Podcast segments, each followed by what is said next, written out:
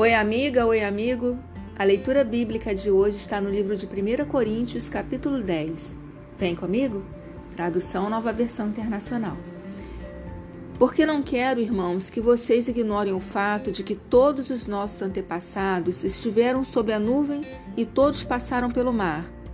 Em Moisés, todos eles foram batizados na nuvem e no mar. Todos comeram do mesmo alimento espiritual e beberam da mesma bebida espiritual pois bebiam da rocha espiritual que os acompanhava, e essa rocha era Cristo. Contudo, Deus não se agradou da maioria deles, por isso os seus corpos ficaram espalhados no deserto. Essas coisas ocorreram como exemplos para nós, para que não cobicemos coisas mais, como eles fizeram. Não sejam idólatras, como alguns deles foram, conforme está escrito: o povo se assentou para comer e beber e levantou-se para se entregar à farra. Não pratiquemos imoralidade, como alguns deles fizeram, e num só dia morreram vinte e três mil. Não devemos pôr o Senhor à prova, como alguns deles fizeram, e foram mortos por serpentes. E não se queixem, como alguns deles se queixaram, e foram mortos pelo anjo destruidor. Essas coisas aconteceram a eles como exemplos e foram escritas como advertência para nós, sobre quem tem chegado o fim dos tempos.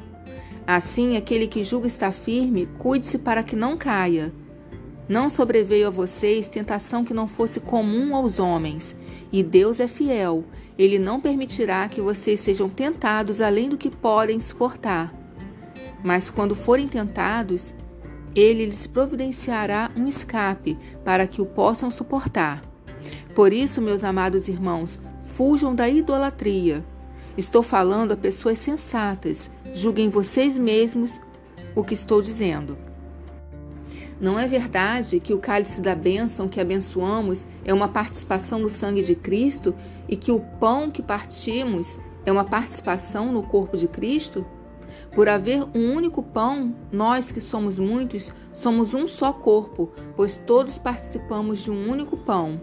Considerem o povo de Israel. Os que comem dos sacrifícios não participam do altar?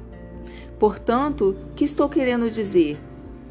Será que o sacrifício oferecido a um ídolo é alguma coisa?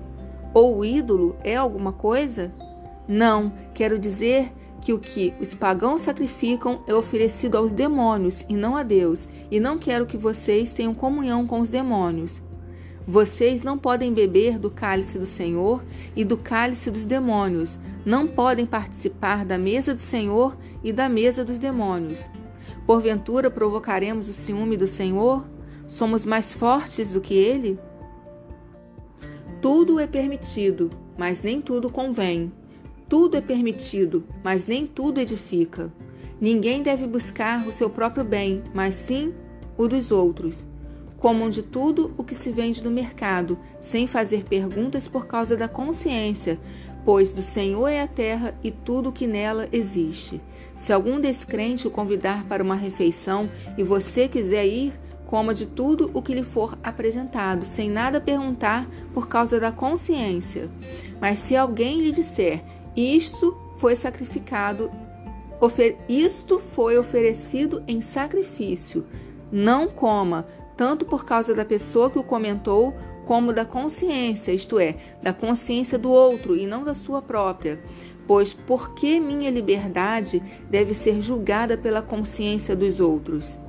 Se participo da refeição com ação de graças, por que sou condenado por algo pelo qual dou graças a Deus? Assim, quer vocês comam, bebam ou façam qualquer outra coisa, façam tudo para a glória de Deus. Não se tornem motivo de tropeço nem para judeus, nem para gregos, nem para a igreja de Deus. Também eu procuro agradar a todos de todas as formas, porque não estou procurando o meu próprio bem, mas o bem de muitos, para que sejam salvos.